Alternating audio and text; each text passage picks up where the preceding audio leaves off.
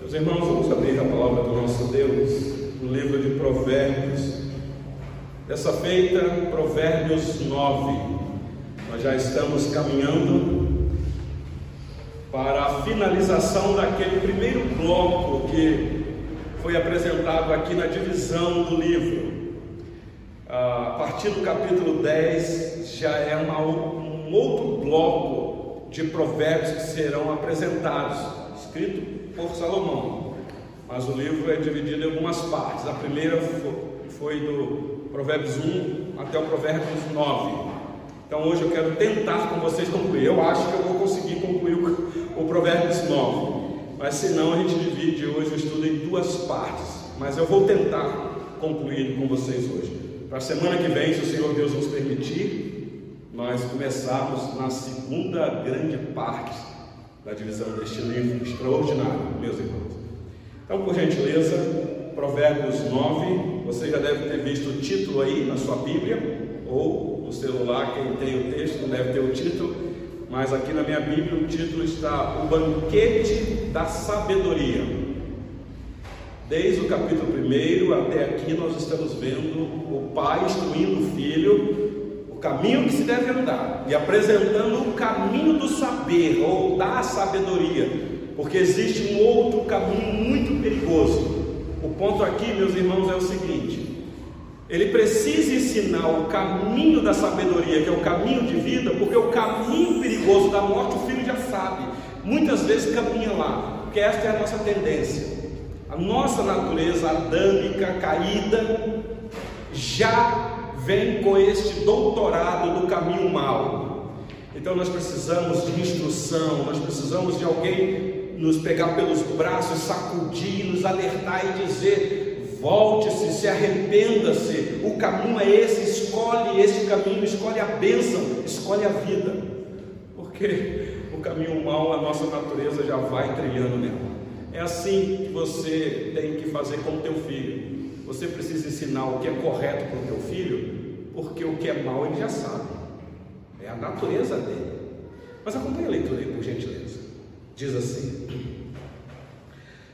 A sabedoria edificou a sua casa, lavrou as suas sete colunas, carneou os seus animais, misturou o seu vinho e arrumou a sua casa, digo, a sua mesa já deu ordens às suas criadas e assim convida desde as alturas da cidade.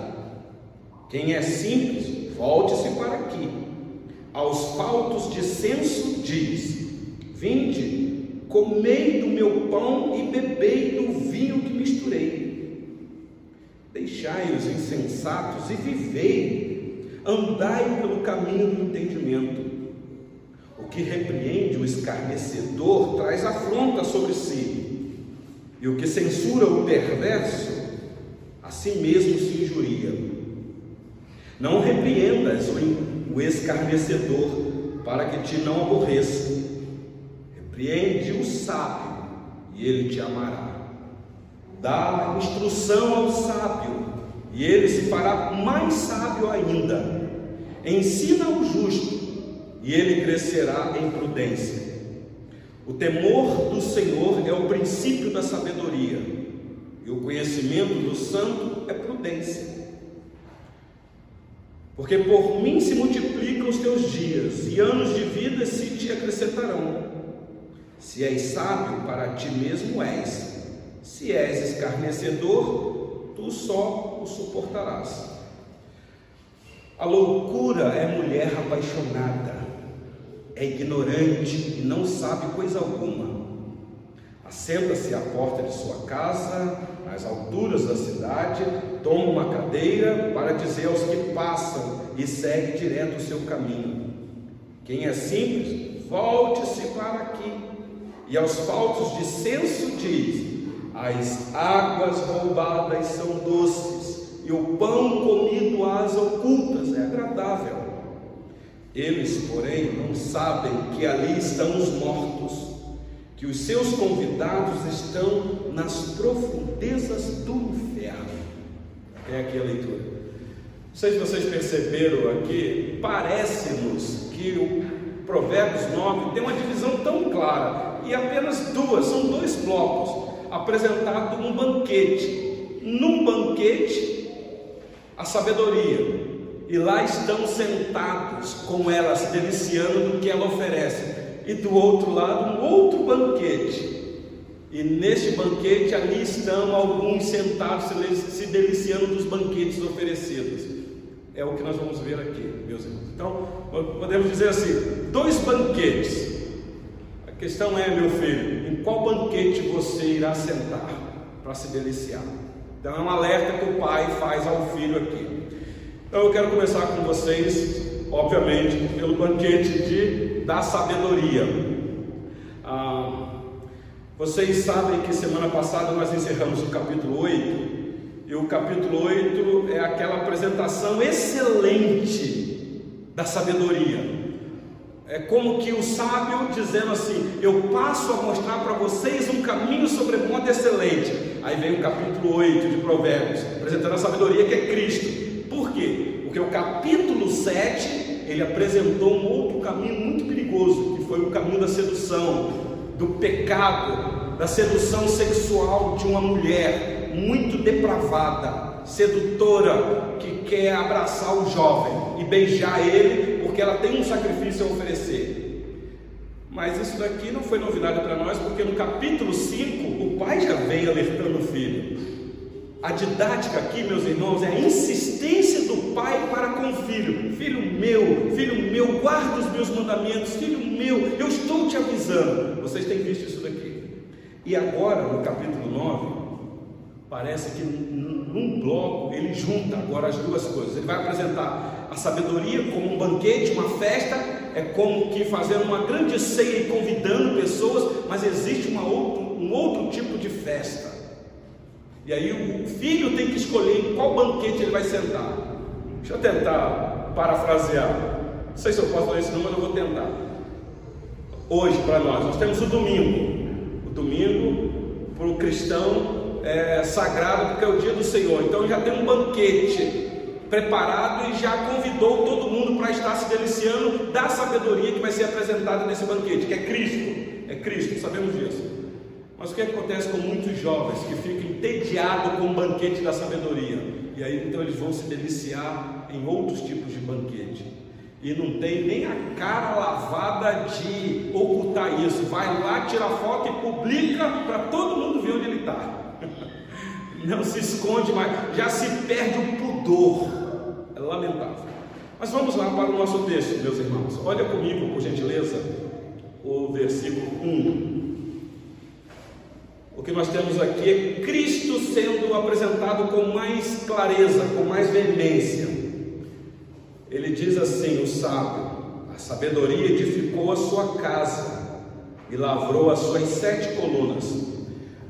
Vocês sabem muito bem que aqui, quando fala de casa, está falando de família, está falando de vida. Pode ser a sua vida pessoal, ou pode ser a sua vida familiar, que é uma casa, ou pode ser também a casa de Deus, a casa do Senhor, que não é um templo físico, não é uma abóboda construída pelas mãos do homem, mas é uma casa debaixo dessa abóboda celeste que nós olhamos aí.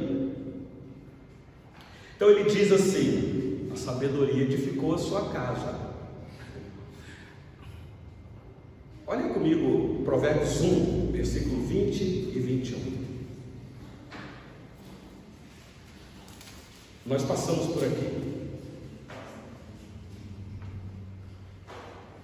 Provérbios 1, 20 e 21 diz assim: Grita na rua a sabedoria, nas praças levanta a voz, do alto dos muros clama, à entrada das portas e nas cidades profere as suas palavras.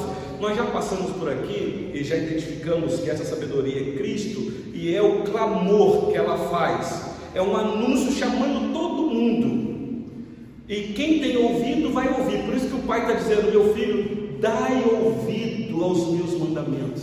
Se você ainda prestar atenção no capítulo 8, quando nós encerramos semana passada, olha lá, Provérbios 8, versículos de 1 a 3. O sábio disse assim: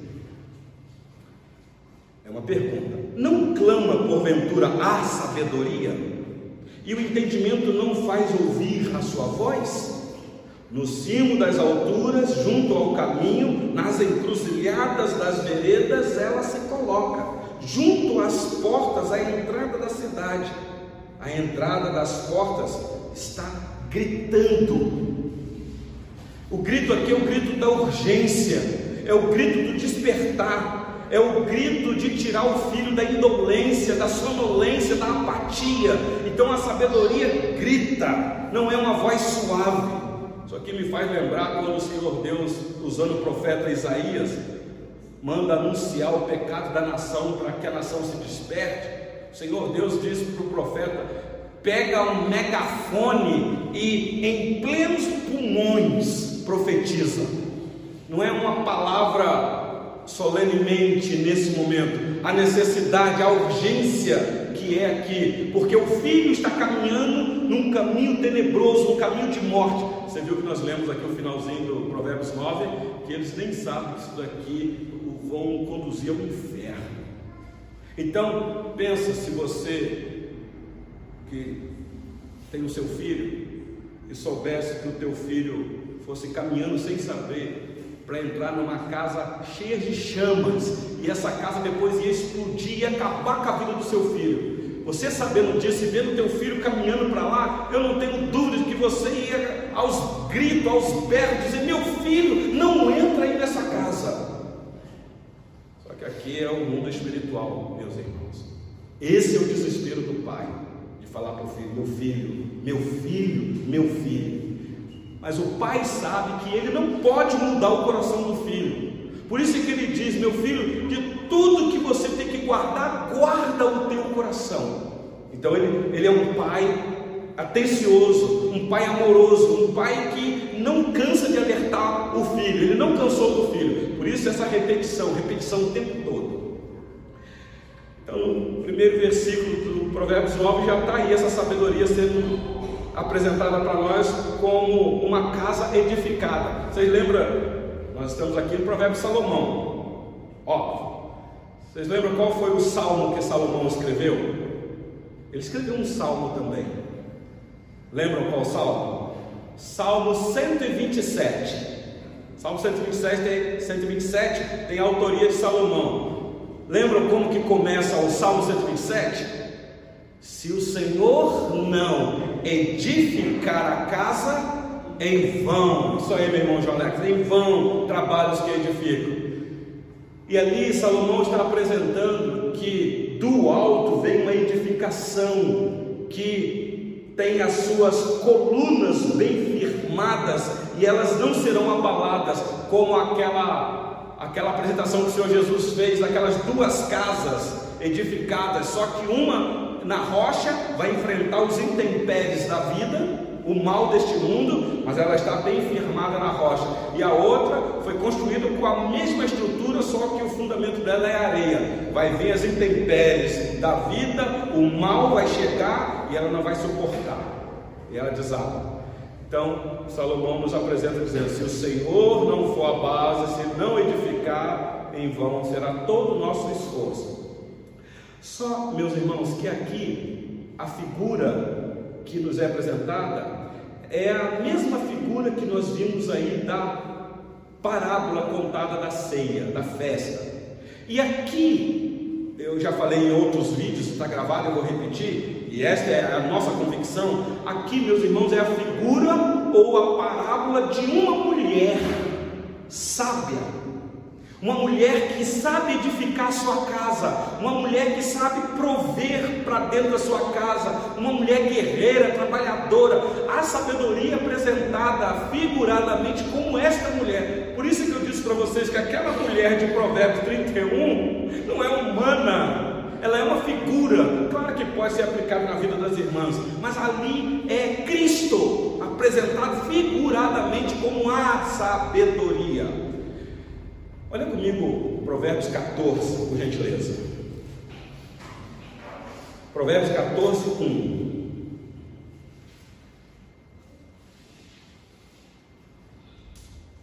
Diz assim o texto. É um versículo bem conhecido. A mulher sábia edifica a sua casa, mas a insensata ou a tola com as próprias mãos a derriba. Quantas vezes nós, para aconselhar o casal, especialmente as irmãs, a gente já vai precipitadamente dizendo: Ô oh, minha irmã, a mulher sabe, edifica a sua casa. Tem aplicação? Claro que tem, mas o texto está falando de uma outra mulher, meus irmãos. Aqui uma sabedoria que, claro, todas as esposas, donas de casa, as filhas, têm que ter essa sabedoria, porque será uma bênção dentro de casa, não só as irmãs, como nós, os maridos. Mas aqui, essa mulher que edifica a casa é uma sabedoria inigualável não é uma sabedoria adquirida pelo conhecimento humano, é uma sabedoria transcendente, fora do comum, extraordinária. Ainda, e aí eu quero ler com vocês Provérbios 31. Vamos lá para aquele capítulo. Quando a gente chegar lá, eu explico melhor. Provérbios 31.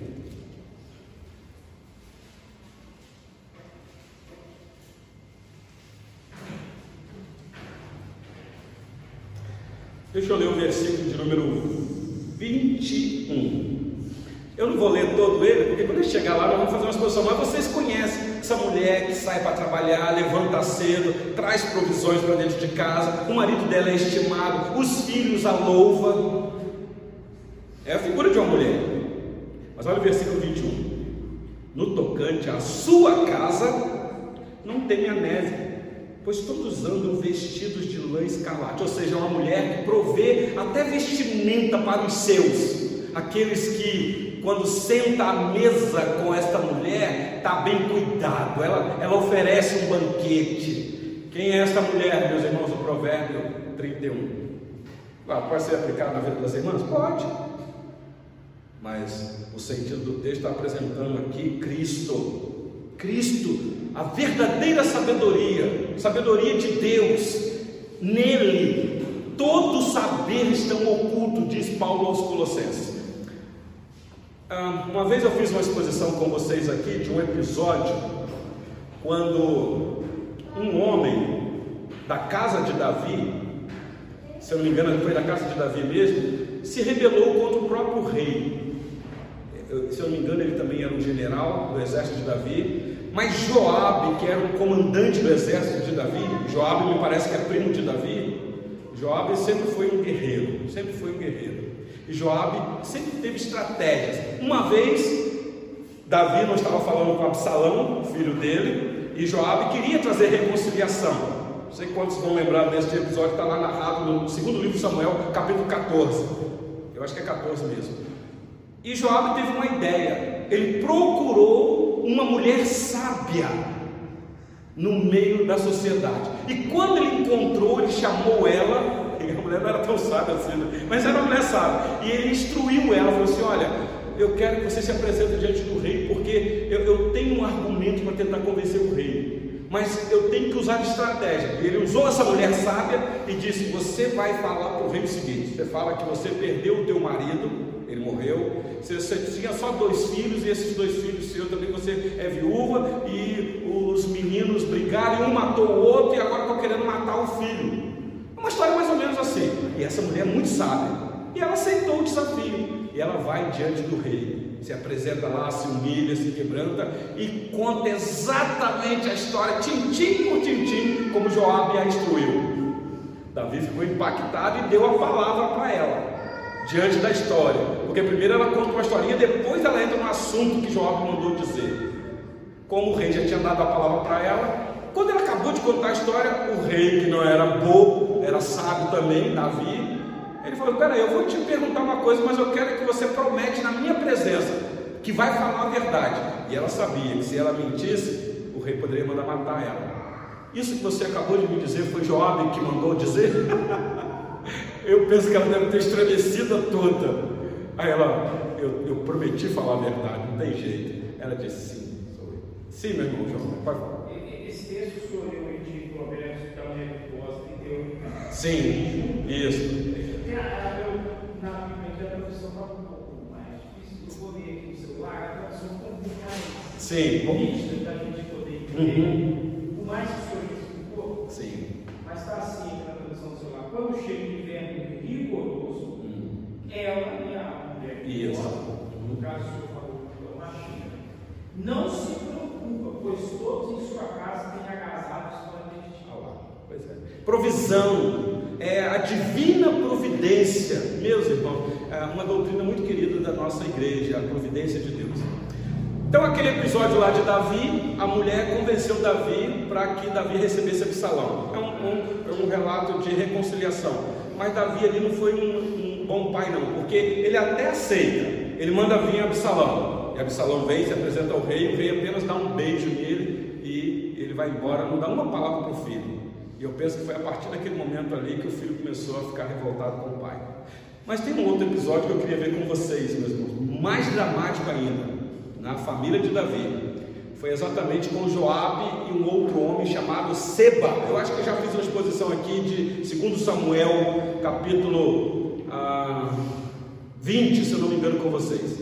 Que é, Joabe está querendo pegar esse Seba de qualquer maneira e acabar com ele. Esse Seba vai para uma região e esconde numa cidade.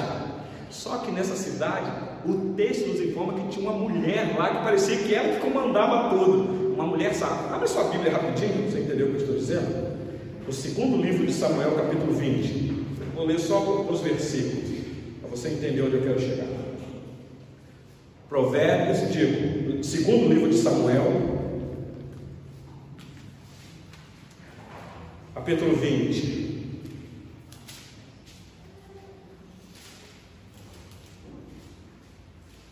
Depois em casa eu incentivo vocês a ler todo esse capítulo. Se alguém já leu, leia de novo. É um relato aqui bem dramático, bem dramático. Ah, olha a partir do versículo.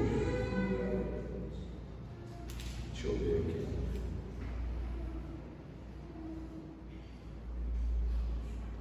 A partir do versículo 14. Segundo Samuel 20, 14, diz assim: Seba passou por todas as tribos de Israel até Beel Bet Maaca, e apenas os beritas se juntaram, se ajuntaram, todos e a seguiram. Esses beritas aqui possivelmente eram parentes dele. Vieram Joabe e os homens e o cercaram em Abel Bet Maaca e levantaram contra a cidade um montão da altura do muro. E todo o povo que estava com Joabe trabalhava no muro para o derribar. Então eles queriam entrar na cidade amuralhada de qualquer maneira. Versículo 16, é aqui que eu queria chegar. Então, uma mulher sábia gritou de dentro da cidade. O texto assim é bem significativo. A gente acabou de ver em Provérbios que a sabedoria grita da porta da cidade, dos muros, e olha aqui. Então, lá de, gritou dentro da cidade. A mulher gritando, né? ouvi, ouvi. Dizei a Joabe, chega-te cá, para que eu fale contigo. Chegando-se ele, perguntou-lhe a mulher: És tu Joabe? Respondeu: Eu sou. Ela lhe disse: Ouve as palavras de tua serva. Disse ele: Ouço. Então disse ela: Antigamente se costumava dizer: Peça-se conselho em Abel, e assim davam cabo das questões. Eu sou uma das pacifistas e das fiéis em Israel, e tu procuras destruir uma cidade e uma mãe em Israel. Por que, pois, devorarias a herança do Senhor? Respondeu Joabe e disse: Longe, longe de mim que eu devore e destrua. A coisa não é assim. Porém, um homem da região montanhosa de Efraim, cujo nome é Seba, filho de Bica, levantou a mão contra o rei. O rei aqui é o rei Davi. Está aí. Entregai-me só este e retirar-me-ei da cidade. Então disse a mulher a Joabe: Eis que te será lançada a cabeça pelo muro. Olha o versículo 22. E a mulher, na sua sabedoria, foi ter com todo o povo e cortaram a cabeça de Seba, filho de Bica, e a lançaram a Joabe. Então tocou este a trombeta e se retiraram da cidade, cada um para a sua casa. E Joabe voltou a Jerusalém a ter com o rei.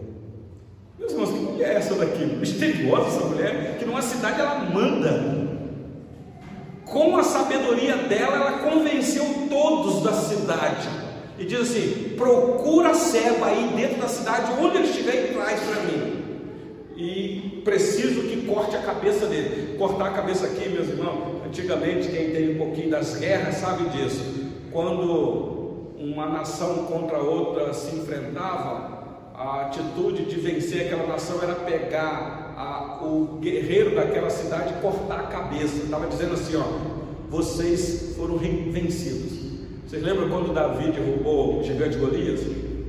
A gente só conhece as pedradas, né? Ensina isso para as crianças. As criancinhas só cantam a musiquinha das pedradas. Mas vocês sabem depois o que, que Davi fez? Ele subiu em cima do gigante, catou a espada e cortou a cabeça do gigante. É claro, a gente não vai ensinar isso para as crianças, porque senão é um negócio muito dramático. As crianças não vão nem dormir à noite. Eu entendo, eu entendo. Mas é o que o texto apresenta, meus irmãos. Então volta para Provérbios 8, por gentileza. Então, o que nós temos aqui já, Provérbios 8, 1, meus irmãos, é esta apresentação da sabedoria que edifica sua casa, lavrando as suas sete colunas, ou seja, ela ela ela está preparando a casa para uma grande festa, um grande banquete. Nós lemos aqui a parábola que o Senhor Jesus contou em Lucas 14. Mas olha comigo o versículo 2 a 5 agora. Veja se não bate, meus irmãos. Provérbios 9, de 2 a 5. Carneou os seus animais, misturou o seu vinho e arrumou a sua mesa. Já, já deu ordens às suas criadas e assim convida desde as alturas das cidades. Quem é simples, volte para aqui. Aos faltos de senso diz: Vinde, comei do meu pão e bebei do vinho que misturei. Você lê um negócio desse aqui, o que é que vem na sua mente? Isso aqui parece que é uma mesa de uma ceia, de um banquete. A parábola que o Senhor Jesus contou foi exatamente isso. O Senhor preparou o banquete e mandou os serventes sair para chamar os convidados. Ele tinha os convidados na lista. Está dizendo, chama esses aqui. Eu não sei se vocês sabem, na cultura judaica, quando se fazia uma festa, meus irmãos, não é igual no Brasil, no Brasil a cultura é diferente. A cultura judaica, quando um judeu faz uma festa, só vai quem é convidado, não entra, penetra, e ele convida, e é assim: convidou. Se você deu a palavra que vai, para o judeu, se você não for, é uma afronta, porque você deu a sua palavra, e o judeu zela muito pela palavra. Então você tem que ir. Não pode se justificar. Ou então era melhor ter falado na hora que convidou dizer, não, eu não vou, do que falar que vai e não ir. O Senhor Jesus conta exatamente uma parábola assim. Isso é, eles ficaram assustados com isso. Como pode? Houve uma festa, chamou os convidados, os convidados disseram que ia, depois começou a dar desculpa que não ia mais. E você se lembra lá como é que era a parábola? O Senhor falou assim para o servo: vai para a rua, para a esquina, para as praças, e traz aos olhos da sociedade os piores, os coxos, os pobres, os deficientes, os que nada são, traz para minha festa. E assim foi feito. Só que o servo virou para o Senhor e falou: Senhor, nós fizemos como o Senhor mandou, mas ainda tem lugar. E aí o que assusta é que agora o Senhor diz assim: vai lá e obriga. É como que dizendo: vai para a praça e grita para que eles venham, porque eu quero ver a minha casa cheia. E foi exatamente isso que aconteceu. Então, olha aqui a apresentação, meus irmãos, desse banquete. Talvez lá na parábola dizendo é, é, obriga, é claro, na nossa linguagem aqui a palavra obrigar choca a gente, né? Mas, meus irmãos, é, é, é para mostrar que graça não depende de nós. Por exemplo, quando Saulo de Tarso no caminho de Damasco, foi convidado para esse banquete, ele foi convidado gentilmente ou foi obrigado, meus irmãos, numa linguagem humana? É, Foi obrigado, porque ele nos informa que uma luz reluzente brilhou, ele caiu no chão, é como que obrigando ele vir. Vai vir, vai vir. E vem mesmo. Então eu sei que a gente canta aquele cântico, gentilmente me atraiu. Cântico a gente canta muito, né? É, para uns é gentilmente, mas para outros ele derruba no chão e traz. Você vai vir. É, é como aquela teologia fraca aí que as pessoas ensinam, né? Ou vem pelo amor, ou vem pela dor. Não está na Bíblia isso, meus irmãos, mas é mais ou menos isso daí, então para vocês entenderem? Mas olha aqui comigo, é claro que aqui é um banquete chamando para comer do pão e beber do vinho. Quando diz aí que carneou os animais, aqui é um ato sacrificial, de sacrifício, de derramamento de sangue. O que, isso aqui nos lembra, meus irmãos? Só que é o pai instruindo o filho, dizendo: Meu filho, eu vou apresentar para vocês para você uma sabedoria. Apocalipse retrata isso aqui de uma maneira bem mais dramática. Apocalipse 19, deixa eu ler esse texto com vocês. Se você tem uma Bíblia, abre aí rapidinho, deixa é, Provérbios que eu vou voltar aqui.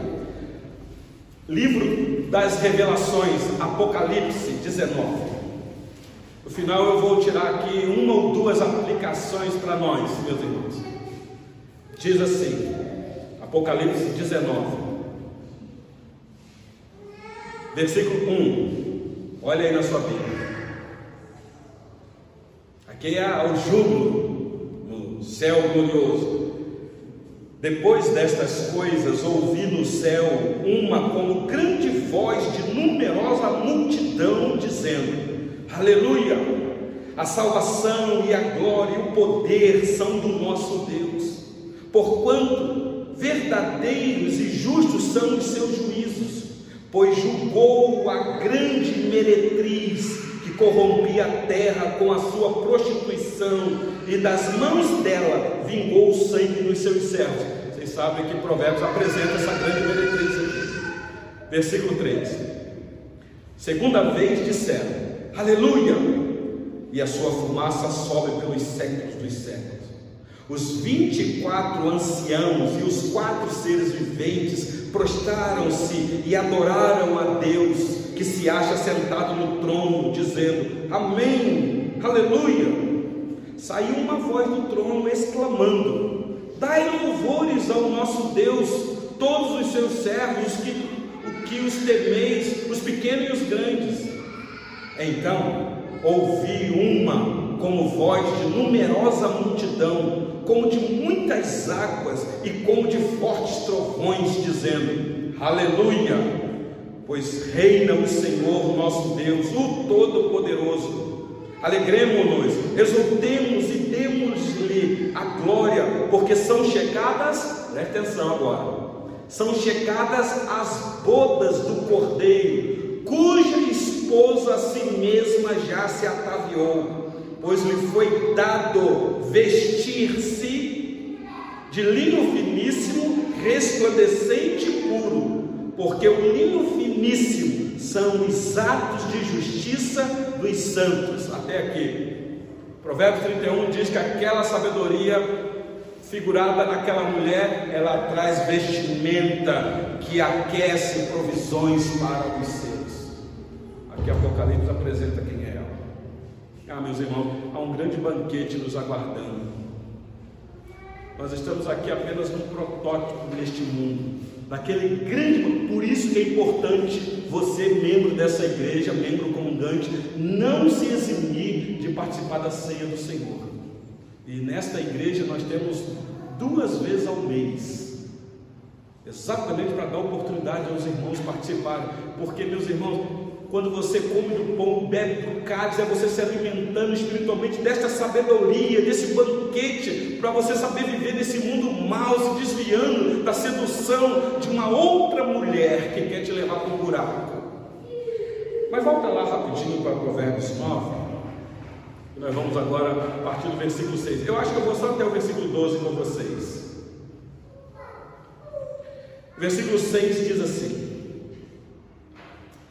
Deixai os insensatos e vivei, andai pelo caminho do entendimento. É muito significativo isso daqui, meus irmãos, porque a sabedoria é um caminho de vida. Já foi instruído aqui para o filho para ele tomar cuidado com as companhias com quem ele anda porque certas companhias vai fazer com que ele pode trilhar caminhos de morte, porque há caminho para o homem que parece ser bom, mas o fim é caminho de morte, mas o caminho da sabedoria é caminho de vida. Quem acha essa sabedoria, acha a vida. Mulher virtuosa, quem a achará? E quando acha, acha a vida. Por isso, o sábio dizendo: Olha, deixa os insensatos e vivei pelo caminho do entendimento. E agora, a partir do versículo 7 até o final, é o alerta que o pai vai dar para o filho do escarnecedor, que quer conduzir ele para o caminho da morte, o caminho da sedução, o caminho do sexo livre, que vai trazer para ele gosto amargo no final. Olha o versículo 7, por gentileza. Ele diz assim: O que repreende o escarnecedor traz afronta sobre si, e o que censura o perverso, a si mesmo se injuria. O que o pai está dizendo é o seguinte: meu filho, não perca tempo, em outras palavras, eu vou usar as palavras do Senhor Jesus, não perca tempo jogando pérola aos porcos, porque é perda de tempo. O que repreende o escarnecedor traz afronta sobre si, e o que censura o perverso a si mesmo se injuria, porque ele não vai se curvar, é, a cerviz dele é dura. Você fica batendo na tecla, batendo, batendo, e cuidado, meu filho, abre o teu olho. Ele continua: Não repreendas o escarnecedor, para que te não aborreça. Repreende o sábio, porque é esse caminho que eu quero te conduzir, meu filho. Eu quero que você seja um sábio, porque quando você falhar, quando você precisar de repreensão, você, como um sábio, você aceitará a repreensão. Você não será como um insensato, como um escarnecedor assim, meus irmãos, até hoje. Por isso é que nessa igreja não tem problema nenhum da gente exercitar a disciplina, porque nós cremos que a maioria dos membros dessa igreja buscam a sabedoria. E é fácil você disciplinar o sábio, ele aceita a repreensão. Sim, meu querido irmão. Nessa introdução aqui, pastor, o 8 é muito forte. O versículo 8. Sim. Não repreende os, os escarnecedores para que não te odeie. Aí. Quer dizer, Não, mas é. E se ele repreende o sábio e ele vai te amar. É isso. O que está por detrás aqui, meus irmãos, claro que é a autoridade que o pai tem sobre o filho, mas é como que o pai dizendo, meu filho, existem outros caminhos de repreensão para o escarnecedor, talvez as autoridades constituídas por Deus na comunidade. Se eles não obedecem à instrução, então o braço da lei vai o alcançar, e aí vai ser dor. Mas olha comigo o versículo número 9, por gentileza. Dá a instrução ao sábio, e ele se fará mais sábio ainda. Meus irmãos, que coisa maravilhosa isso daqui. Você vai dar instrução ao sábio e ele vai atentar para aquilo ali, ele vai dizer: Olha, de fato, eu falhei, eu errei, eu pequei, eu preciso de repreensão, eu preciso melhorar. Esta crítica que você está trazendo é uma crítica que vai me ajudar. Eu não vou nem pegar como crítica construtiva, porque crítica é crítica, seja construtiva ou destrutiva, como dizem aí, tudo é crítica, mas toda crítica para o sábio, ela tem uma grande lição dentro dela. Por isso que ele diz aí: ensina o justo e ele crescerá em prudência. Que coisa maravilhosa. Então é fácil você identificar uma pessoa sábia no meio da comunidade. É uma pessoa que primeiro aceita a repreensão quando erra, quando falha, não fica se justificando, como aquele né, que se apresenta sábio e diz: Não, é, eu errei. Quem é que não erra, né? Aliás, eu erro, pastor, mas pastor, tem gente que erra pior do que eu. O sábio não faz isso. O sábio não fica se auto-justificando, ele se humilha, porque ele sabe que aqueles que se humilham serão exaltados, mas aqueles que se exaltam, que empinam o nariz, ah, esses serão humilhados, diz a palavra do nosso Deus. Vocês lembram o final do capítulo 8, versículo 35? Olha aí comigo. Provérbios 8, 35. Porque o que me acha, falando da sabedoria, acha a vida e alcançou o favor do Senhor. Prestaram atenção, meus irmãos? O insensato, o escarnecedor, o perverso, o caminho dele é caminho de morte, mesmo, mesmo. E a Bíblia deixa isso bem claro. Mas para a gente caminhar para o fim, eu vou até o versículo 12, diz assim, versículo 10 agora. Um texto que todos nós já conhecemos, mas deixa eu ler de novo para vocês. Versículo 10. O temor do Senhor é o princípio da sabedoria, e o conhecimento do santo é prudência. Por quê? Ele diz que o temor do Senhor é o princípio da sabedoria. É o, é o, princípio da sabedoria, porque o sábio ele não fica só no conhecimento, ele toma o conhecimento, ele se torna um sábio e ele vive isso daqui ele toma uma atitude. Se ele estava nesse caminho, agora ele se converte, ele vai para outro, ele dá uma volta de 180 graus. 180, não é 360 não. E ele muda o rumo. Ele evolui, ele cresce, ele cresce, ele cresce. Por isso é que o versículo 11 e 12 diz assim: Porque por mim se multiplicam os teus dias e anos de vida, e se e anos de vida se te acrescentarão. Isso aqui me parece aquela promessa do quinto mandamento: Filho, honra o teu pai e tua mãe, para que se prolongue os teus dias na terra que o Senhor teu Deus te dá. É o que está por detrás aqui. E o versículo 12: Se és sábio, para ti mesmo és. Se és escarnecedor, tu só suportarás porque vai vir bucha de canhão em cima de você. Eu vou ficar até aqui, meus irmãos, e semana que vem, se o Senhor Deus nos permitir, nós vamos entrar no versículo 13. O versículo 13 é dramático demais. Eu falei num outro estudo aqui de vez em quando a gente aconselha os casais que estão namorando, estão se preparando para casar. Mas o que eu vou contar para vocês não aconteceu aqui nessa igreja, não, numa outra comunidade. Eu fui conversar com um casal que estava se preparando para namorar.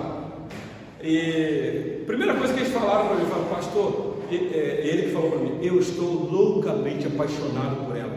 Quando ele falou isso, eu falei, meu você está loucamente apaixonado por ela?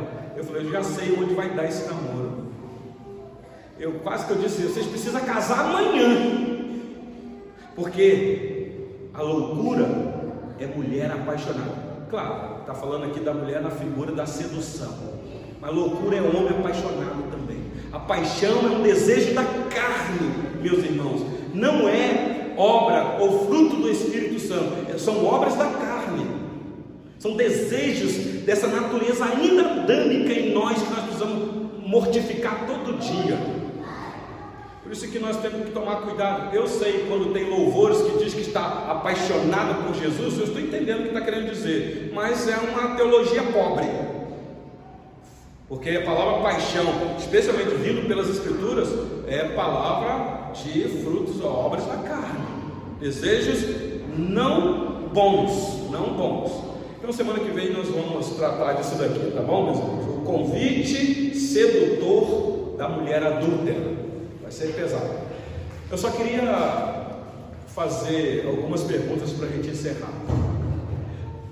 O que tudo isso aqui tem a ver com a gente? Nós que estamos aqui. Quais são as lições que nós poderíamos tirar? Porque senão não adianta, meus irmãos, só conhecermos, adquirir conhecimento. Nós precisamos, meus irmãos, de sabedoria. Sabedoria é a atitude correta do justo aplicando o conhecimento que ele adquire. Porque senão não adianta nada, quarta-feira, após quarta-feira, nós aqui adquirindo conhecimento, adquirindo conhecimento, e você diz, é pastor, é verdade, é, eu estou vendo aí, é bíblico, é. E se você for embora e isso não fizer sentido na sua vida diária. Então talvez uma grande aplicação que eu poderia tirar aqui para nós que estamos aqui, se eu você somos sábios, como que nós aceitamos a correção ou a repreensão? Como é que nós agimos quando alguém nos repreende? Quando alguém vem nos confrontar? Claro, com amor, mas com verdade. Qual é a nossa reação? Nós estamos prontos a curvar a cabeça e dizer: não, de fato eu pequei e eu preciso melhorar? E aí você é ganhado pelo teu irmão, porque foi isso que o Senhor Jesus disse: se o teu irmão pecar contra ti, vai até ele e repreende-o. Se ele reconhecer, você ganhou o teu irmão. Você não precisa mais ir com aquilo ali para frente. Você resolveu o problema ali entre você e ele. Eis aí o sábio. O sábio aceita a repreensão. Mas e o tolo? E o insensato? E o escarnecedor? Você vai, você vai corrigir ele e ele te enfrenta. Fica com, na, na tradução que o Alex trouxe para nós, ele fica com raiva de você. E não é assim mesmo. Com ódio. A palavra é muito forte. Por isso que nós temos dificuldade de confrontar quem quer que seja porque geralmente nós não conseguimos ver sabedoria no nosso meio. Aí a gente fala, irmão, você tem que ir lá resolver aquele problema com o irmão. Eu não vou de jeito nenhum, não vou mesmo. Até porque, pastor, se eu for, eu já conheço fulano de tal, ele não vai aceitar. Como é que você sabe se você ainda nem foi? Bom, se você for lá e ele não aceitar, não desista dele. É a recomendação do Senhor Jesus. Chame testemunha. E se ele não aceitar, não desista ainda comunica a igreja. E a igreja aqui, no nosso sentido, sistema de governo nosso representativo, pelo conselho, comunica ao conselho para que o conselho tenta ajudar a resolver o problema. Se não resolver, aí sim então considera-o como gentil e publicano. Mas meus irmãos, devemos aprender a ser sábios. Isso aqui vale dentro de casa. Quantos relacionamentos quebrados, destruídos dentro da nossa casa. Por isso, a recomendação bíblica, pai, ensine o teu filho no caminho que se deve andar, porque quando ele crescer e for velho, ele não se desviará dele. É promessa. Deus assim nos abençoe, meus irmãos. Nós temos